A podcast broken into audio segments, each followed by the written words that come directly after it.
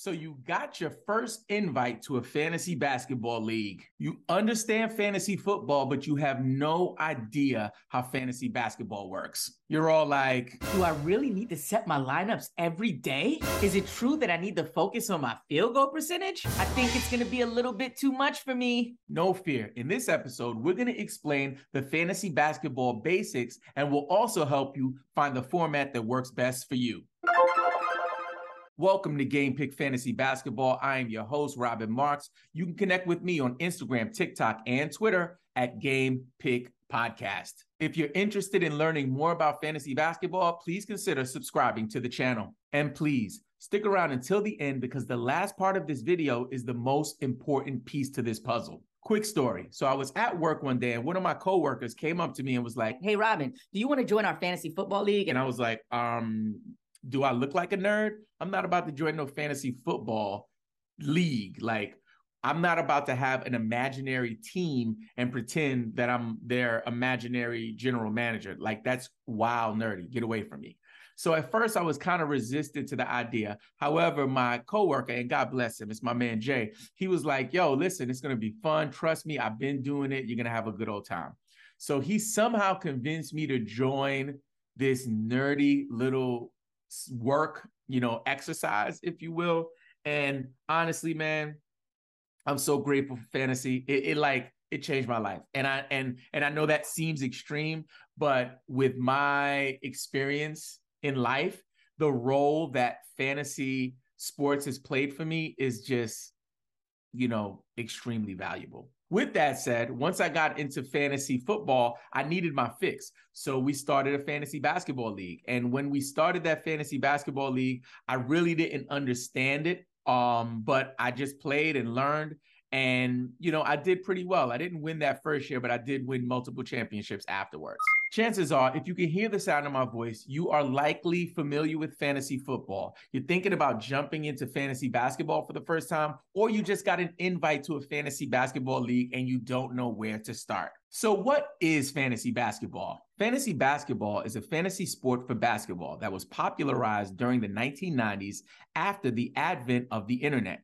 Players take the role of general managers of the fantasy teams they create for drafting actual NBA players based primarily on their basketball statistics. Translation, wild nerdy, and we love it. So before you click accept to join that fantasy basketball league, you want to understand what format you're playing. There are a few different options out there, so we're going to go over them all so you can fully understand your options. The first format is rotisserie or roto.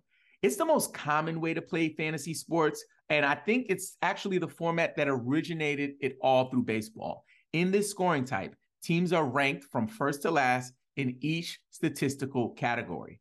Points are then awarded according to the order in each category, then totaled to determine an overall score and league rank. Next up are the category leagues. There are a couple different types. First up, we're going to go over head to head each category. Head to head each category is the most common type of head to head play in fantasy basketball. It allows you to select the X number of statistic categories. For each scoring period, team totals are accumulated and a win, loss, or tie is credited in each category based on the match up results. Next up, we have head to head most categories. Head to head most categories allows you to set the X number of statistic categories. For each scoring period, usually Monday through Sunday, team totals are accumulated in each of the categories. At the end of the scoring period, the winner is determined by which team wins the most number of categories. The end result is a win, a loss, or a tie. These results correspond directly to each team's overall record.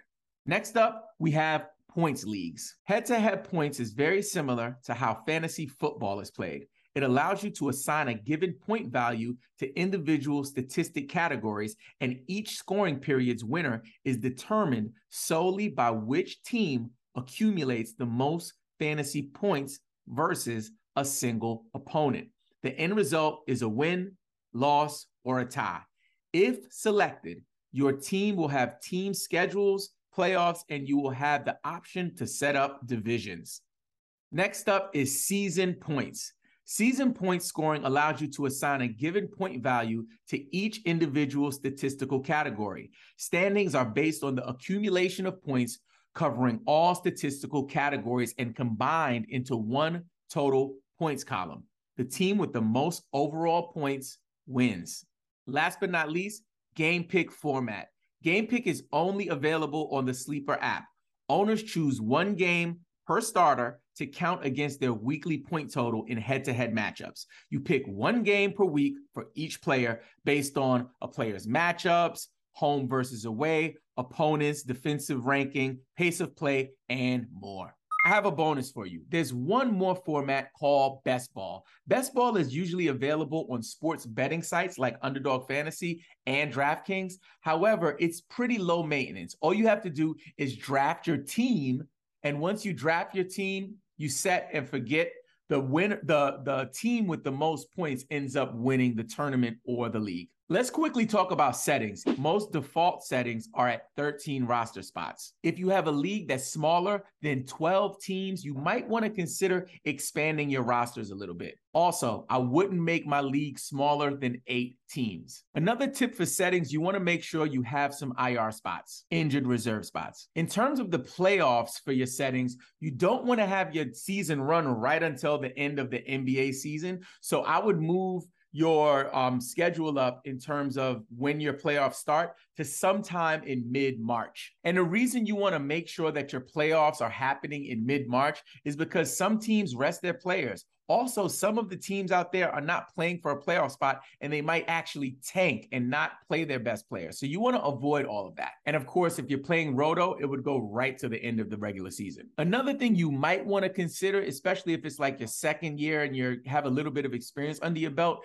think about maybe removing the uh, limitation on how many centers you can draft. In terms of free agency, there are really three ways you can do it. The first way is having a waiver system. Basically, people who drop a player, that player would be in waivers for a certain amount of time according to your settings. And then people who are in that particular waiver order would have access or get first dibs on that player. The second way is no waivers, where if I drop the player into free agency, you can just jump in and grab the person. That creates a free for all, and I wouldn't recommend it. Last but not least, we have FAB, which is F A A B, known for free agent acquisition budget. This one is really, really fun, but a little more complicated, and I wouldn't recommend it for newcomers. But once you're in your second or third year, I would give it a shot. You got to try it at least once. Now, let's talk a little bit about trades. You have to have a trade deadline. If you don't have a trade deadline, people are going to try to make questionable trades towards the end of the season. So I would recommend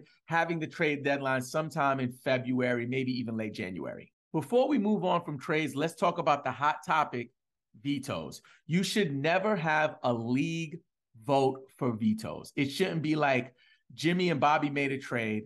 Sally and Tom don't like it, so we're gonna rally together to to vote to veto the trade. It's ridiculous and just adds a whole level of drama to your league. What I would recommend is that league managers are the only people that can veto. And the only reason for a veto if it's clear collusion. Like if someone is like, "Hey, give me your Jordan Clarkson, I'll give you Giannis and KAT." That's not a trade that should go through. Also, if you have people like that in your league who are making trades, I would boot them from the league. We don't like that in the fantasy basketball community. Before we go any further, I want to get your take on what league format you think will work best for you. Is it Roto, category, points league, game pick, best ball? Let me know in the comments. Now, let's talk about drafts, arguably the best part of fantasy sports. You have to go through your data, you have to get your rankings. It's just a really fun experience. Now, there are a couple ways to do drafts. The most common draft type is a snake draft. Basically, you pick who's going to go in what order. Sometimes people randomize it, sometimes people do games to figure out who goes first and who goes last.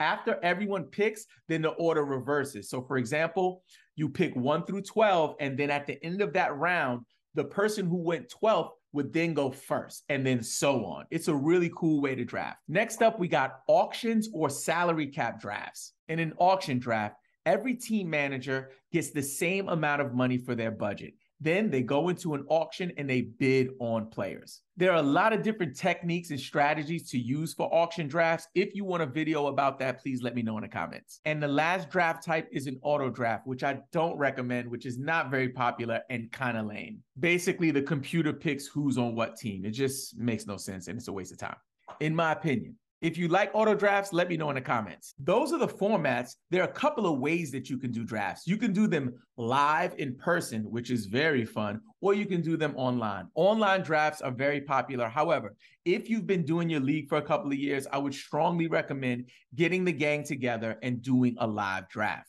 Now, I told you the last part of this video was going to be the most important piece of the puzzle. The last thing I want to talk about is the platforms that you choose. There are a number of options that you have. One of the most popular platforms is Yahoo. Yahoo has really up to date data. They keep up with roster changes. It's a great platform. Next up is ESPN, which is one of my favorite platforms. They do struggle sometimes with keeping their rosters up to date, but overall, I really, really love the platform. Then we have Fantrax. Fantrax is really for those fantasy heads.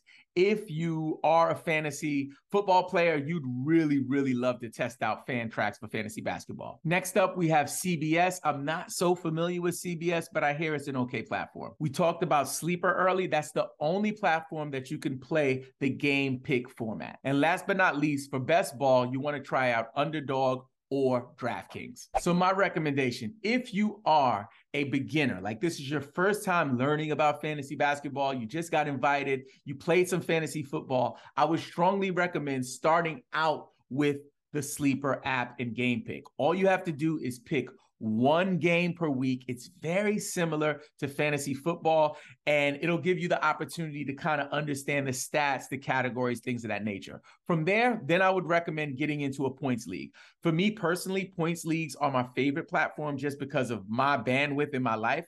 However, if you feel like you're not getting a challenge from uh, points leagues, I would then move on to category leagues. If you want me to unpack any of these topics that I covered in this episode, please let me know in the comments and I'd love to make a video for it. Also, please join our brand new Discord server if you need help with game picks, team names, trades, waiver pickups, the works. All you have to do is hit the link in the description of this episode. Also, don't forget to bang on that subscribe button, hit us with a thumb, thickety thumbs up, and leave us a review on Apple Podcasts. And don't forget, play the waivers, set your lineups, and check out the next episode, you freaking fantasy nerds.